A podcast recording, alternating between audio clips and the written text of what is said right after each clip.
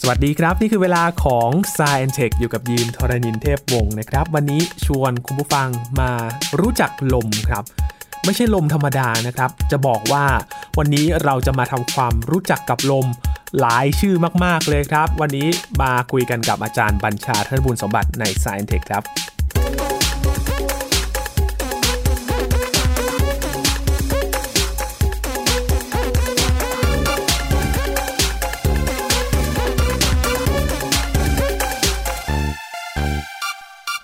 พูดถึงลมนะครับก็เป็นสิ่งที่ทำให้เรารู้สึก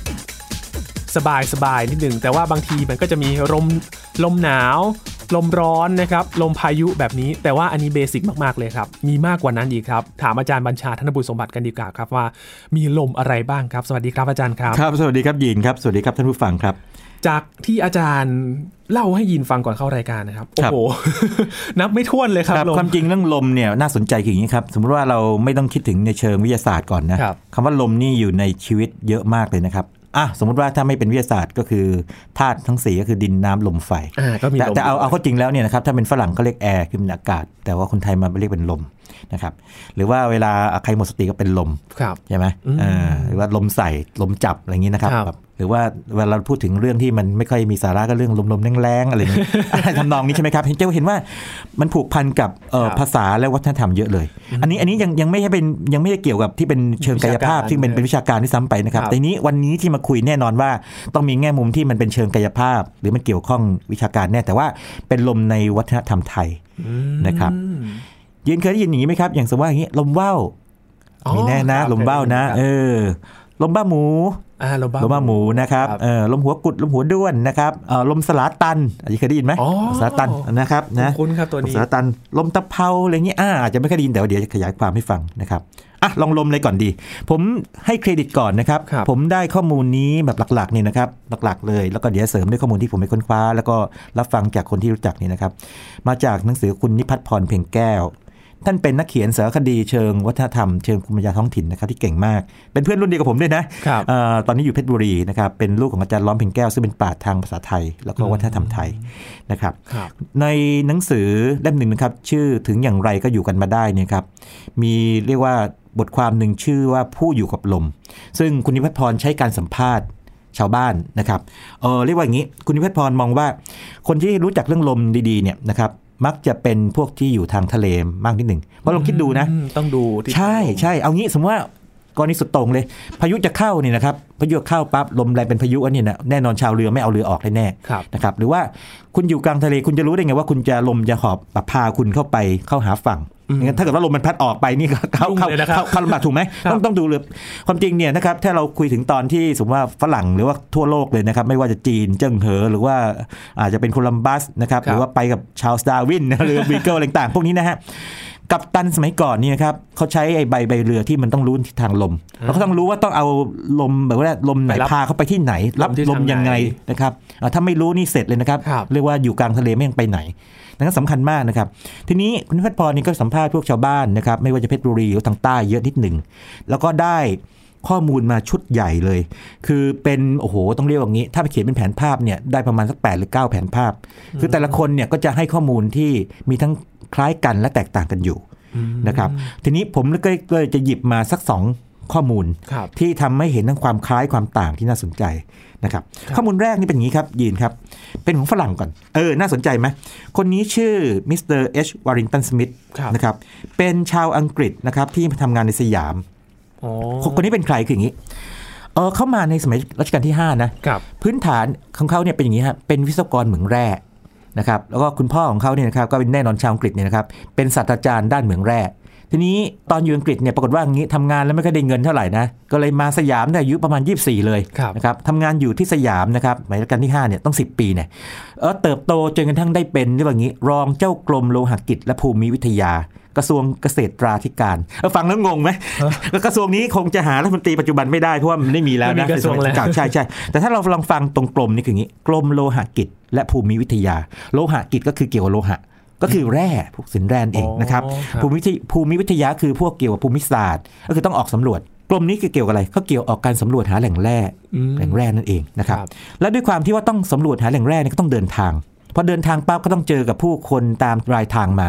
ระหว่างทางกลับจากชุมพรนะครับ เข้ามาที่ยังยังเมืองหลวงคือกรุงเทพเนี่ยนะครับ ก็บันทึกลมเอาไว้ทั้งหมด 8 ทิศ 8 ทิศก็มีอะไรบ้าง เหนือใต้คืออย่างนี้สมมติเรายืนอยู่อย่างนี้นะ ถ้าลมมาอีกทิศเหนือก็เรียกลมเหนืออะไรอย่างนี้นะเอาอย่างนี้ก่อนนะ แต่ว่ามันจะมีชื่อให้นะครับ เหนือใต้ออกตก แล้วก็เฉียงทั้ง 4 ทิศ ตะวันออกเฉียงเหนือตะวันออกเฉียงใต้ ครับ อย่างนี้นะครับ อีก 4 ทิศถูกไหมครับ 8 ทิศนะครับ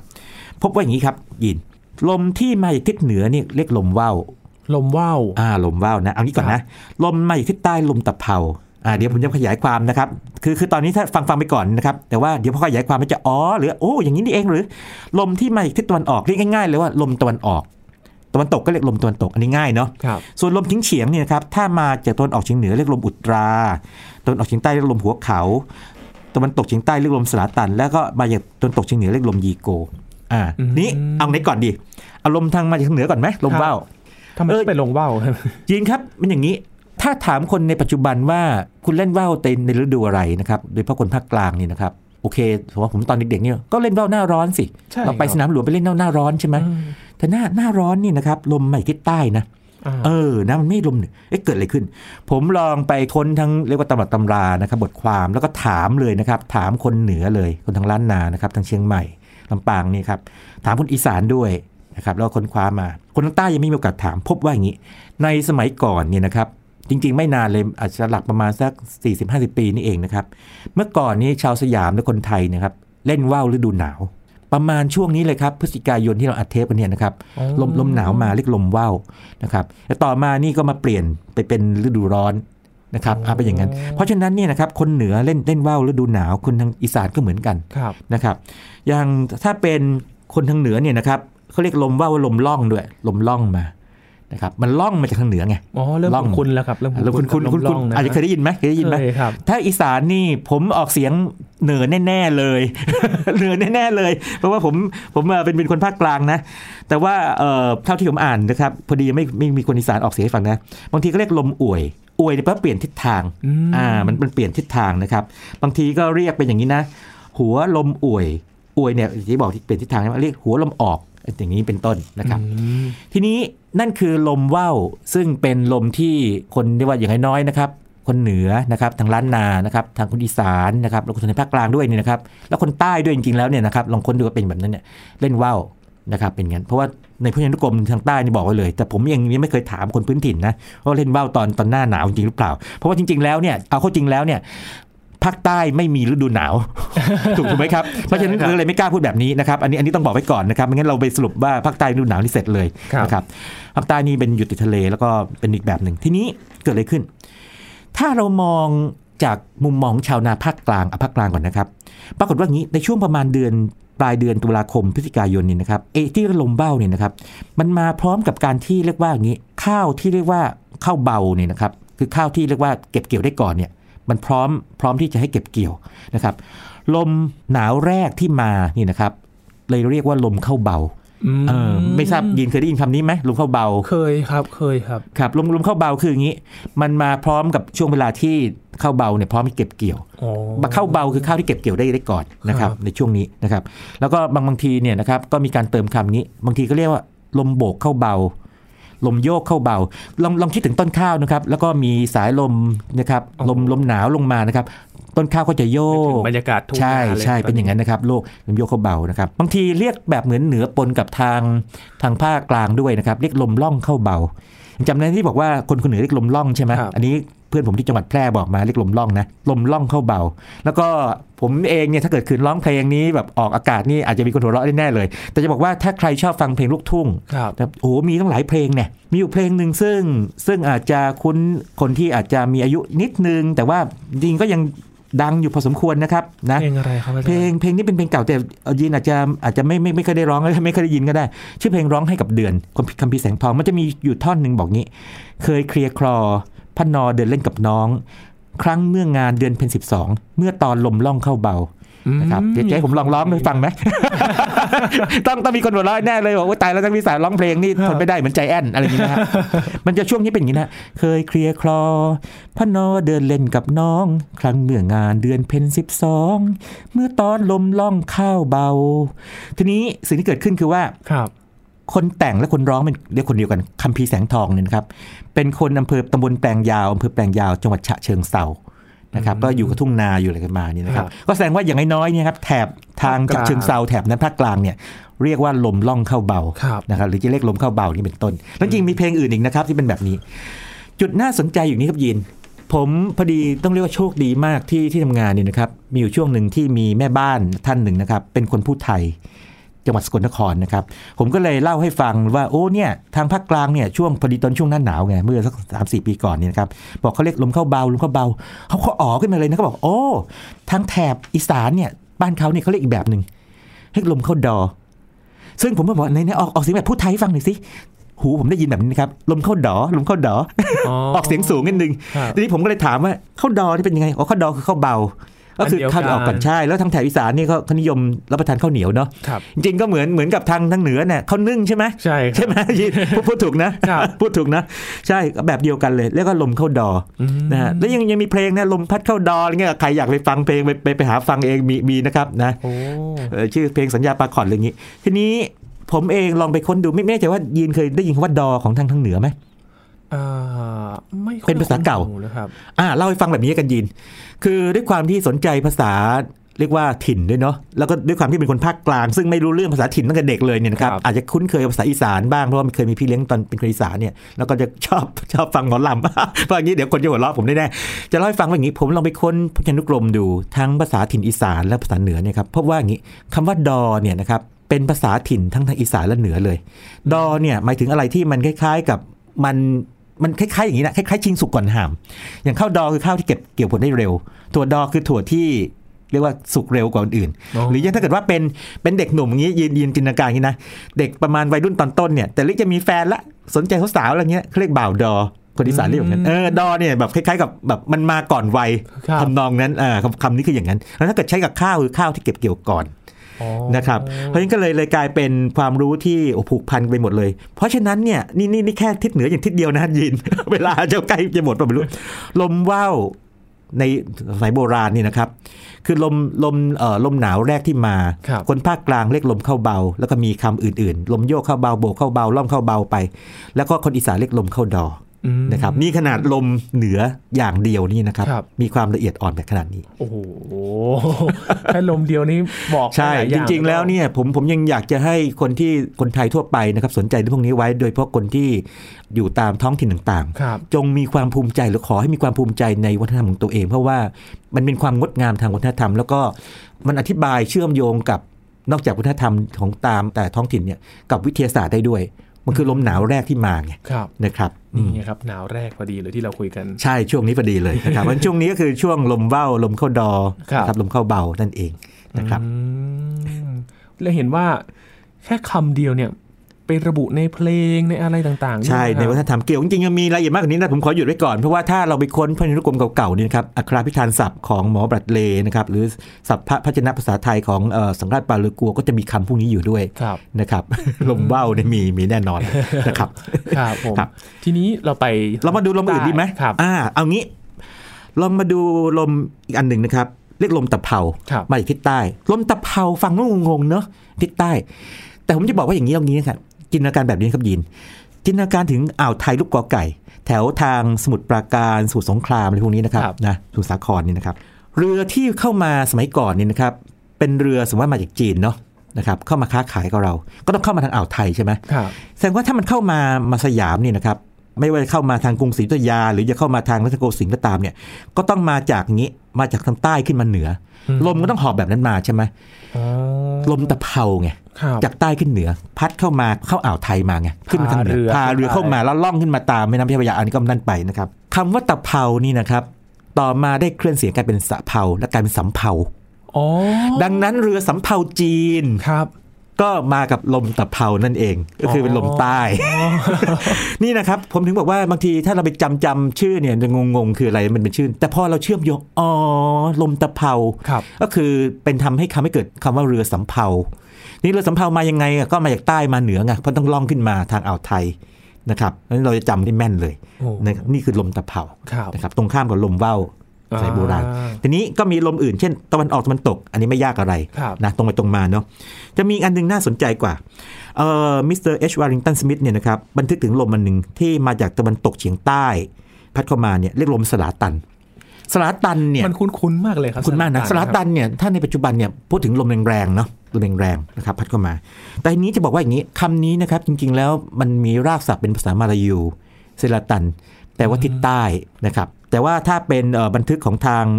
มิสเตอร์เอชวอริงตันสมิธเนี่ยนะครับมันจะเป็นตะวันตกเฉียงใต้ ซึ่งในภาษาอุตุนิยมวิทยาเนี่ยเขาเรียกลมฝ่ายใต้ ครับ คำว่าฝ่ายใต้แปลว่าอย่างนี้ครับฝ่ายใต้แปลว่าทิศใต้ตรงๆก็ได้ตอนออกเฉียงใต้ก็ได้ตอนตกเฉียงใต้ก็ได้ ขอให้มันมีคอมโพเนนต์ทางใต้อยู่ อยู่ในโซน ใช่ใช่ใช่หรือว่าถ้าพวกลมฝ่ายเหนือก็อาจจะเป็นเหนือตรงๆเลยลงมา หรือตะวันออกเฉียงเหนือ ครับ ไปอีสานก็ได้หรือมาจากทางพายัพคือตะวันตกเฉียงเหนือก็ได้อย่างนี้เป็นต้นนี่ ค เรี รั ย บ กฝ่ายเหนือ ดังนั้นลมสลาตันในมุมมองของฝรั่งท่านนี้ ซึ่งเรียกว่าต้องขอบคุณท่านที่บันทึกเอ่อลมของสยามเอาไว้ อย่างน้อยๆแถบชุมพรถึงถึงกรุงเทพเนี่ยนะครับลมสลาตันก็เป็นแบบนั้นนะครับ แล้วก็จะมีลมอื่นๆนะครับซึ่งผมไม่ลงรายละเอียดลมอุตรานี่มาจากอีสานนะครับลม ครับ หัวเขามาจากทางตะวันออกเฉียงใต้ แล้วก็ลมยีโก ครับ นะครับทีนี้มันจะมีคำหนึ่งที่น่าสนใจมากฝรั่งท่านนี้บันทึกว่าอย่างนี้ ลมพายุเรียกว่าลมฝน เวลาเขียนลมฝนนี่เขียนเป็นภาษาอังกฤษอย่างนี้นะครับ L O M แล้วก็ F O N ลมฝน อย่างนี้เลยเหรอครับอาจารย์ ครับคืออย่างนี้ ทับศัพท์ไปเลยเหรอ อาอย่าลืมว่าฝรั่งเวลามาอยู่เมืองไทยเนี่ยก็คงจะพูดไทยได้ระดับหนึ่ง ครับ แต่ก็คงไม่ไม่ไม่ชัดเท่าคนไทย แต่ว่าเราเขาเขียนเนี่ยคงจะเขียนภาษาไทยลำบากเงินเนาะมันมันมันก็ไม่ง่ายนะจะเรียนภาษาไทยขนาดนั้นยกเว้นว่าคนที่เขาสนใจจริงเนี่ยเวลาเขาบันทึกเสียงเนี่ยเขาก็ต้องบันทึกด้วยตัวอักษรเอ่อโรมันของเขา ครับ ก็ L O M ลมแล้วก็ F O N ฝนเลย อ๋อ ลมฝน ก็เขียนไปนคำอ่านไป ครับใช่ใช่ดังนั้นเนี่ยลมพายุเรียกลมฝนเขาบันทึกไว้แบบนั้น ครับ ซึ่งน่าสนใจมาก ๆ เลยนะครับ ครับ นั่นคือลมของทางมิสเตอร์เอชวาริงตันสมิธนะครับ ครับ มีชื่อระบุกันทุกทิศเลยนะครับ ใช่ 8 ทิศนะ 8 ทิศ ครับ ทีนี้ทีนี้คุณนิพัฒน์พรเนี่ยนะครับเป็นคนเพชรบุรีนะที่ ค ผ รับ มบอกนะครับตอนนั้นอยู่เพชรบุรีจริงๆไม่รู้เป็นคนเพชรบุรีต้องเรียกว่าตัวเองเป็นคนเพชรบุรีป่ะนะก็ไปสัมภาษณ์นะครับคุณลุงคนหนึ่งนะครับซึ่งจริงจะเรียกลุงหรือเปล่าผมว่าต้องเรียกคุณตาคุณปู่ละ ครับ จริงๆตอนนี้ท่านเสียไปแล้วนะครับชื่อลุงไหมบุญเรือง ครับ ตอนให้สัมภาษณ์เนี่ยอายุ 80 ละลุงไหมบุญเรืองนี่เป็นเป็นใครคืออย่างนี้ เป็นคนที่ล่องเรือจากเพชรบุรีเนี่ยนะครับไปชุมพร เอาเกลือจากเพชรบุรีเนี่ยไปขายชุมพร แล้วก็เอาน้ำปลาจากชุมพรมาขายที่เพชรบุรี อ๋อ ดังนั้นเนี่ยการล่องเรือเนี่ยก็จะเลาะไปแค่เลาะชายฝั่งไปเห็นชายฝั่งลิบๆเวลาเห็นแบบพวกคลื่นใหญ่ๆมาก็จะหลบเข้าฝั่งก่อนแล้วก็ออกไปใหม่ถูกไหม อ๋อ ดังนั้นต้องรู้เรื่องลมดีมากเลย ครับ ปรากฏว่ายังไงครับยินคราวนี้ไม่ไม่ใช่ 8 ทิศสิ 16 ทิศ ยินยินจินตนาการแบบนี้นะครับ มันจะมีสี่ทิศหลักใช่ไหมเหนือใต้ออกตกสี่นะครับ แล้วเฉียงเฉียงอีกสี่ใช่ไหมแปดใช่ไหมแล้วก็ซอยย่อย เฉียงในเฉียง เฉียงได้เฉียงอีก อ่ายี่สิบสองจุดห้าองศาจากไอ้ที่ว่านี้นะครับ อ่า ทีนี้พอพูดอย่างนี้ปั๊บ โอ้โห บอกเออต้องท่องจำเหรอไม่ใช่ เอางี้นะครับ ไอ้แปดทิศหลักเนี่ยนะครับ คือเหนือใต้ออกตกบวกเฉียงสี่ทิศเนี่ย เรียกว่าลมยืน ครับ ยืนคือยืนพื้นไง ตัวยืนพื้น อ๋อครั อา บ รมณ์ยืนนะครับลมยืน ลองคิดถึงการทอผ้ากันดิยืนเคยได้ยินคำนี้ไหมเส้นได้ยืนกับได้พุ่งเวลาทอเวลาทอผ้าเนี่ยนะครับ ครับ มันมันจะมีเส้นก็เรียกเส้นยืนเนาะ ครับ แล้วก็เส้นที่มันพุ่งไปกระสวย พุ่ พุ่ ง ง ขึ้นมา ไปเรียกเส้นพุ่งนะครับ ไอ้ยืนเนี่ยคือยืนพื้นไง เป็นหลักเอาไว้ ส่วนลมที่มาแทรกอีก 8 ทิศไอ้แทรกๆย่อยๆเนี่ยนะครับเรียกลมแซม ม คือแซมเข้ามา อ่ะถ้าพอจับหลักแบบนี้ปั๊บเนี่ยจะง่ายขึ้น ครับ นะครับ ผมจะไฮไลท์หรือว่าจะเน้นแค่บางบางอันแล้วกันที่ทั้งคล้ายและแตกต่างจากลมของมิสเตอร์เอชวันตันสมิธที่ให้เข้าใจนะครับ ปรากฏว่าในบรรดา 16 ลมที่ว่านี้นะครับ ลมว่าวนี่ตรงกันเป๊ะเลย ลมว่าวมาจากทิศเหนือเหมือนกัน อ่า นี่ชัดเจนมากเลยว่าแสดงว่าคนโบราณนะครับ ไม่ว่าจะที่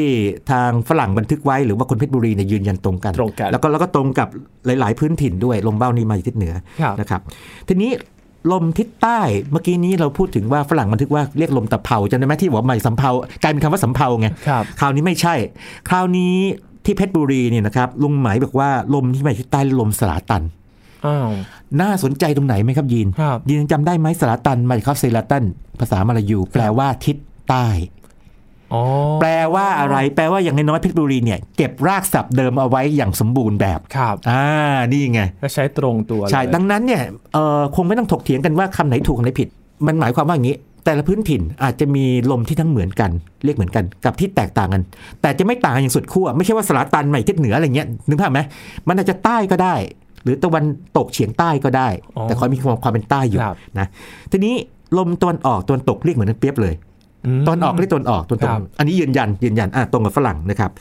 ส่วนลมตะเภาเมื่อกี้ที่บอกว่าทางฝรั่งนะครับบอกว่าลมตะเภามาจากทิศใต้ใช่ไหม ใต้ อ่าคราวนี้ลมตะเภาหนึ่งแถบเพชรบุรีเนี่ยมาจากทิศตะวันออกเฉียงใต้ อืมนั่นมัน อ่า โยกกันมาเลย โยกกันมาใช่มันแค่มันเอียงไปนิดหนึ่ง ครับ แล้วก็จะมีลมที่น่าสนใจอีก2องสามลมคืออย่างนี้ครับเออสองลมทิศนะครับคืออย่างนี้ ทางฝั่งตะวันออกเฉียงเหนือนะครับเรียกลมอุกานะครับอุกาคำนี้น่าสนใจมากคำนี้เนี่ยไม่พบในพุทธยานุกรม แต่คำนี้เนี่ยนะครับผมอยากจะเทียบคำว่าลมอุตราที่ฝรั่งบันทึกไว้ ผมกำลังสงสัยอันนี้ต้องเรียกว่าอย่างนี้ใครที่ฟังแล้วก็พอดแคสต์ตอนนี้นะครับแล้วมีความรู้เชิงภาษานะครับช่วยผมนิดนึงหรือว่าช่วยรายการหรือช่วยให้ความรู้คนไทยว่า อุตรากับอุกานี่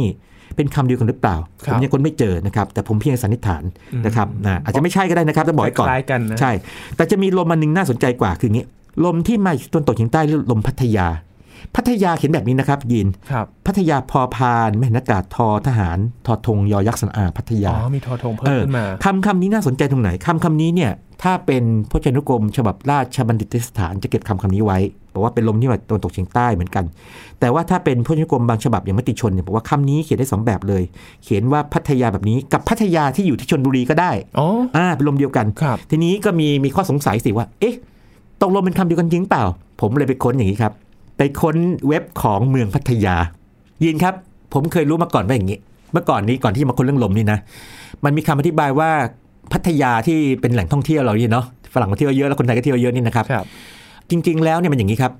ตอนที่พระเจ้าตากอันนี้เล่าบริษัทนิดนึงนะแหมรายการวิทยาศาสตร์เนาะเราจะได้เห็นความเชื่อมโยงเรียกว่างี้ฝ่าวงล้อมของพม่าออกมาจากอยุทธยาใช่ไหมก็พาทหารมา 500 คน ไปจันทบุรีไงใช่ไหมไปเมืองจันทบุรีเพื่อกลับมามากู้กรุงศรีอยุธยาใหม่ไงจำได้ไหมทีนี้ระหว่างทางก็ต้องพักถูกไหมมาพักที่แถวแถวๆพัทยาในปัจจุบัน ครับ แต่ตอนนั้นเนี่ยยังไม่เรียกพัทยา แล้วชาวบ้านเนี่ยก็เรียกพญาตากถูกไหมก็เลยเรียกว่าบริเวณนี้บริเวณที่ทัพพระยาตากมาตั้งค่ายอยู่ อืม ทัพพระยาไง ครับ ทัพพระยาตาก ก็เรียกว่าทัพพระยาคำว่าทัพพระยาเนี่ยนะครับ ก็เปลี่ยนเสียงเพราะมันพูดยากไงกลายเป็นพัทยา โอ้ ทัพพระยากับ หลายร่าง พัทยา กันนะครับ นั่นแบบหนึ่งนะครับกับอีกคำอธิบายหนึ่งก็คือ บอกว่าบริเวณนี้เป็นบริเวณที่ลมพัทยาพัดเข้ามา ทำเลดีอ่ะอันนี้ในเว็บของเมืองพัทยาเลยนะครับ ใครไม่เชื่อผมหรือว่าใครเชื่อผมแล้วอยากไปดูรายละเอียด เข้าไปเว็บของเมืองพัทยา ครับ มีสองคำอธิบาย ซึ่งงดงามทั้งคู่ ใช่ครับ อันหนึงก็โยโยงกับประวัติศาสตร์ ช่วงเรียกว่าการกู้กรุงศรีอยุธยาช่วงก่อนที่จะเกิดเป็นกรุงธนบุรีขึ้นมา ครับ นะเกี่ยวพญาตากด้วยนะครับอีกอันหนึงก็เกี่ยวกับลมนี่เลยนะครับนี่ลมพัทยา แล้วก็มันจะมีอยู่อันหนึงน่าสนใจมากๆคืออย่างนี้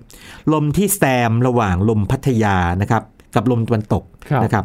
มันมันเป็นอย่างนี้เขาจะเรียกว่าลมเซิงพัทยาเซิงพัทยา เซิงเนี่ยผมลองค้นดูละเซิงเนี่ยหมายถึงลมที่มันเป็นมาจากทางตะวันตกไปตะวันออกคือเป็นลมฝ่ายตะวันตก แต่ว่าชาวบ้านเรียกอีกแบบหนึ่งยิน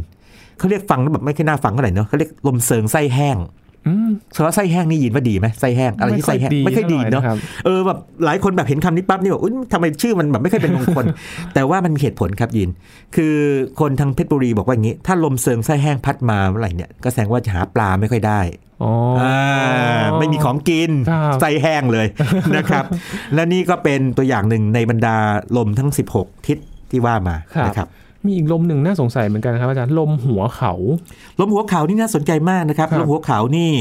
ถ้าเป็นฝรั่งเนี่ยนะครับเป็นลมตะวันออกเฉียงใต้นะคครัรับ บ แล้วก็แต่ว่าถ้าเป็นของทางเพชรบุรีเนี่ยมันจะเป็นลมแซมระหว่างลมตะวันออกกับลมตะเภา ครับ ผมผมลองลองถามผู้รู้บางท่านเนี่ยอืมก็เรียกว่างี้ยังยังตอบลำบากนิดหนึ่งนะครับตรงนี้ขอติดไว้ก่อนนิดหนึ่งครัคบรับ ลมหัวเขาที่มายังไงนะครับ ทีนี้มันจะมีคำบางคำนะครับน่าสนใจคืออย่างนี้ มีคนถามผมว่าอ้าวแล้วลมเพชรหึงล่ะ โอ้ยคุยได้ เคยได้ยินไหมเคยได้ยินไหม เคยครับ เราไม่ใช่หึงนี่ถ้าเกิดถ้าเป็นภาษาพูดก็คืออย่างนี้นะโอ้โหนี่หึงหวงอยู่รุนแรงใช่ไหม ตบตบตีกันนะระหว่างหลวงกันน้อยอะไรก็ว่าไปนะครับ อันนี้ขำๆนะในในละครไทยอย่างนี้ใช่ไหมแต่ว่าถ้าถ้าเป็นภาษาโบราณนะครับผมอ่านถึงหนังสือเล่มหนึ่งเลยแล้วกันนะครับเล่มนี้นี่ผมอ้างถึงเป็นระยะเหมือนกันนะครับหนังสือแสดงกิจจานุกิจของเจ้าพระยาธิปกรณ์วงศ์มหาโกษาธิปดี เป็นหนังสือที่เขียนขึ้นในสมัยปลายรัชกาลที่สี่ ครับ เป็นหนึ่งในหนังสือดีร้อยเล่มที่คนไทยน่าจะได้อ่านด้วยนะครับ จะมีอยู่หน้าหนึ่งนะครับยีนหน้า 21 บอกว่าอย่างนี้บอกว่า ถ้าลมนั้นมาถูกที่ป่า ก็พัดเอาต้นไม้หักโค่นไป ครับ ไทยเรียกว่าลมเพชรหึง อืม อ่าเอาละจุดน่าสนใจอยู่ไหน ลมพัดป่า ป่าก็ต้องมีต้นไม้ใช่ไหม ครับ ต้นไม้หักโค่นไป ถ้าต้นไม้หักโค่นก็จะเป็นลมที่ไหมแรง แรง ก็คือลมพายุนั่นเอง ลมเพชรหึงจริงๆก็คือลมพายุ แต่เป็นพายุที่มาเป็นครั้งคราว ทีนี้ ในพจนานุกรมไทยเนยนะครับหรือกรมคำอธิบายเนี่ยมักจะบอกว่าเป็นพายุที่มาเป็นครั้งคราว แต่ผมว่านะ ที่ท่านเจ้าพระยาธิปกรวงศ์มหาโกษาธิบดีเนี่ยเขียนว่านี่ผมว่าชัดกว่าอีกพัดเอาต้นไม้หักโค่นด้วยอะเห็นชัดเลยก็ต้องเป็นพายุที่แรงนะ ครับ นะครับตูมลงไปเลย ผมผมยังอยากจะสันนิษฐาน อันนี้สันนิษฐานเฉยๆนะครับ น่าจะเป็นพวกลมที่ลมลมกระโชกพวกกัสที่แรงมากๆเลย ครับ เป็นร้อยเรียกว่าร้อยกิโลเมตรต่อชั่วโมงนะครับแบบแบบวูบวูบวูบนะครับต้นไม้หักโค่นแบบนั้น ซึ่งเราก็จะเจอเป็นระยะเวลาพวกฝนฟ้าขนองไม่ฝนฟ้าขนองแบบมานะอยู่ใกล้ๆเราดีนะครับ ครับ ก็จะมีลมแรงๆแบบนี้ออกมานะครับ พอฟังจากเรื่องลมที่มาผูกกับเรื่องของวัฒนธรรมไทยนะครับ แสดงว่ามันก็มีเรื่องของวิถีชีวิตหรือว่าเรื่องของวิทยาศาสตร์ เรื่องภาษา ผูกกันด้วย เรื่องวิทยาศาสตร์แน่นอนลมถ้าเกิดว่าเป็นเชิงกายภาพวิทยาศาสตร์ต้องเกี่ยวข้องอยู่แล้ว ครับ เพราะว่าลมคืออากาศที่เคลื่อนที่ในแนวนอน ครับ ทีนี้เอ่อเรียกว่าคนที่ในสายโบราณและปัจจุบันก็ตามเนี่ยนะครับทุกที่มีลมทั้งนั้นแหละ มีลมหมดเลย อืม ต่อให้ไปขั้วโลกเหนือก็ลมแรงนะขั้วโลกใต้ก็ลมแรง ครับ ใช่ไหมครับ จริงๆขั้วโลกใต้นี่เป็นบริเวณที่ลมแรงสุดในโลกด้วยถ้าพื้นผิวนะฮะเอาไว้หาโอกาสคุยเรื่องนี้ก็ได้นะว่า ว่าพวกคนที่เขาอยู่แบบต่างวัฒนธรรมกับเรามากๆนี่นะครับมันมีลมอะไรบ้างไหมอันนี้สักเรื่องไหมเออ อยากรู้ว่าเขา แล้ เรียกมองยึดหลักแปดทิศเหมือนบ้านเราไหม อ่าน่าสนใจอันนี้ผม ค ผ รั ม บ ไม่แน่ใจว่าเป็นแบบนั้นหรือเปล่าต้องไปค้นดูนะครับทีนี้ก็จะมีคำบางคำซึ่งเนี่ยตอบให้จบในรายการนี้เลยแล้วกันนะครับอย่างคำว่าอย่างงี้ลมบ้าหมู ครับ ยินเคยเห็นแบบนี้ไหมเออเอางี้ก่อนยิยินนึกถึงอะไรว่าพวกลมบ้าหมูนี่ยิน ลม ถึงอะไร บ้าหมูเหมือนลมที่ชอบเกิดตอนร้อนๆ ใช่ แบบอากาศแห้งๆอะไรอย่างเงี้ย พื้นร้อนๆนะลองนึกถึงพื้นทรายร้อนๆเนอะ ครับ นะครับแล้วมันก็หอบเอาฝุ่น โโห เอาใบไม้ขึ้นไปนะ ฟุ้เลย สูงขึ้นไปนะครับแต่สังเกตไหมว่าอย่างนี้อากาศร้อนเนอะฟ้าจะค่อนใส ข้างบนมีเมฆไหม ไม่ค่อยมี ไม่มี นะครับ ไม่ไม่ไม่มีไม่มีเลยแหละใสใส ครับ เลยคือบนนี้ ลมบ้าหมู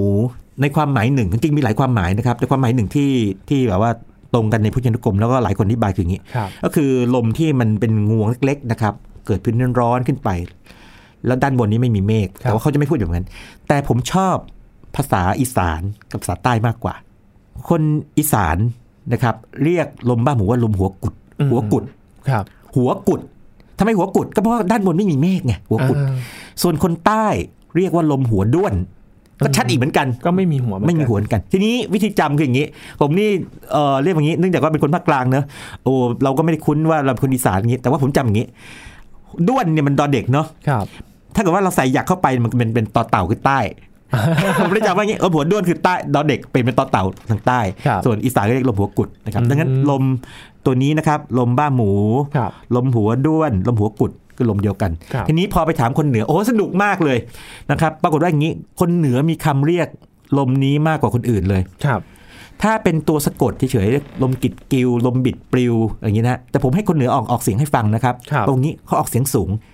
ลมกิ๊ก ลม จิ๋ กิด ว กิวกิดกิวใช่ไหม ใช่ครับ ไหมเคยได้ยินใช่ไหมในในยินยินคนลำปางในออกออกเสียงหน่อย คือผมไม่เคยได้ยินนะครับอาจารย์แต่ลองแบบตามสำเนียงคนเหนือลมกิ๊กจิ๋ว ควรควรจะออกเสียงสูงใช่ไหมลมกิด ใช่ครับ กิวใช่ไหมอ่าใช่เป็นอย่างนั้น ก็คือลมบ้าหมู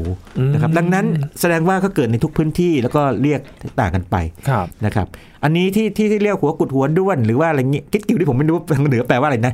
มันมันน่าสนใจเพราะว่าถ้าเราดูพวกพายุงวงช้างนะครับที่ที่เราเรียกกันในตามสื่อเนี่ยนะครับด้านบนจะมีเมฆหรือว่าถ้าเราไปดูพวกพายุที่บ้านเราไม่มีคือพวกทอร์นาโดที่เกิดจากเมฆซูเปอร์เซลล์เนี่ยนะครับ ครับ อันนี้พูดชัดเจนเลย มันจะมีเมฆอยู่เสมอ คือหัวไม่กุด อืม นะครับดังนั้นเนี่ยผมค่อนข้างชอบทางอีสานกับทางใต้ไงว่า เรียกชื่อลมนี้ได้ได้ได้เด็ดมาก เพราะว่ามันชัดเลยภาพเอ่อลมหัวกุดลมหัวด้วน แต่เรื่องนี้ยังไม่ไม่มีใครอธิบายในหนังสือนะครับ ผม ครับ อธิบายเอง ซึ่งเดี๋ยวถ้าเกิดว่าใครฟังพอดแคสต์ตอนนี้แล้ว ถ้าพบว่าผมอธิบายคลาดเคลื่อนหรือผิดเนี่ยช่วยแก้มเลยนะครับ แต่ผมค่อนข้างจะเรียกว่า ผมคิดว่าเหตุผลมันน่าจะเป็นแบบนี้ค่อนข้างชัดมาก หัวกุดหัวด้วน ครับ นะครับ โอ้โห สะท้อนวัฒนธรรมแต่ละพื้นที่เลยนะครับ เพราะว่า สะท้อนสะท้อนถึงความละเอียดอ่อน ครับ ของการสังเกตนะครับ แล้วก็มีความงดงามในเชิงภาษา ที่เรียกให้เรียกว่าเห็นภาพชัด บางทีไม่เห็นภาพชัดแต่มีคำที่ไพเราะ แล้วถ้าเรายึดเชื่อมโยงทั้งทุกวัฒนธรรมเข้าด้วยกันได้ว่าลมแบบเดียวกันเรียกต่างๆกันเชื่อมโยงกับวิทยาศาสตร์ด้วยยิ่งงดงามใหญ่ โอ้ นะครับจริงๆผมผมอยากจะเรียกร้องอย่าเรียกว่าอย่างนี้ชักชวนเชิญชวนแล้วกันนะ ว่าทางฝั่งวิทยาศาสตร์นี่ไม่ว่าคุณจะเป็นนักวิทยาศาสตร์สาขาอะไรเนี่ย ครับ ลองสนใจวัฒนธรรมในเรื่องที่มันเกี่ยวข้องได้ไหมสมมติว่าคุณเก่งเรื่องอาหาร ครับ เก่งเรื่องเกี่ยวกับพืชสัตว์เนี่ยนะครับ เอ๊ะพื้นถิ่นเรื่องแบบนี้วิทยาศาสตร์เรื่องยังไงเกี่ยวข้องยังไงอย่างนี้เป็นต้น อันนี้พอดีผมจะเรียกว่าข้างใครเรื่องเมฆลมฝนพวกนี้มาพิเศษ ครับ ก็เลยเชื่อมโยงเรื่องพวกนี้ขึ้นมาครับ พอวัฒนธรรมต่างกันแต่จริงๆ แล้วก็มีจุดร่วมเหมือนกันใน จุดร่วมแน่นอน เชิงวิทยาศาสต คือจุดร่วมคือวิทยาศาสตร์ อันคนี้รับ ต้องต้องบอกว่าวิทยาศาสตร์นี่ก็จะมีความเป็นกลางๆมากพอสมควร ร์ครับ แต่ว่าทั้งนี้ทั้งนั้นไม่ได้ยกวิทยาศาสตร์สูงกว่าเรื่องของวัฒนธรรมนะครับ ครับ วิทยาศาสตร์น่าจะเป็นจุดประสานของวัฒนธรรมต่างๆ บวกเข้าวิทยาศาสตร์เอง แล้วก็เรื่องอื่นด้วย ทำให้เราเข้าใจมากขึ้น เข้าใจมากขึ้นแล้วก็มีความงดงาม แล้วก็ผู้ที่สนใจไม่ว่าเป็นคนพื้นถิ่นหรือนักวิชาการก็ได้นะครับที่มีความรู้เชิงวัฒนธรรมนะครับ ครับ ถ้าลองอ่านทางวิทยาศาสตร์นิดนึงนะครับลองเชื่อมโยง ผมเชื่อว่าท่านจะพบกับความงดงาม เพิ่มเติม ความรู้เพิ่มเติมอย่างแน่นอน นะ นะครับ อาจจะทำให้เห็นภาพชัดเจนมากขึ้ ชั น ด ด้ เจ วย น นะ ดี ครับ ครับ นี่คือเรื่องของลมแล้วก็ผูกพันกับเรื่องของวัฒนธรรมไทยนะครับที่เกิดขึ้นนะครับ วันนี้ขอบคุณอาจารย์บัญชามากๆเลยครับ ยินดีมากเลยครับ นี่คือ Science Tech นะครับ คุณผู้ฟังติดตามรายการก็ได้ที่ thaipbspodcast.com รวมถึง podcast ช่องทางต่างๆ ที่คุณกำลังรับฟังอยู่นะครับ อัปเดตเรื่องราว วิทยาศาสตร์ เทคโนโลยี และนวัตกรรมกับเราที่นี่ครับ Thai PBS Podcast ครับ ช่วงนี้ยินทรณินเทพวงศ์พร้อมกับอาจารย์บัญชา ธนบุญสมบัติลาไปก่อนนะครับ สวัสดีครับ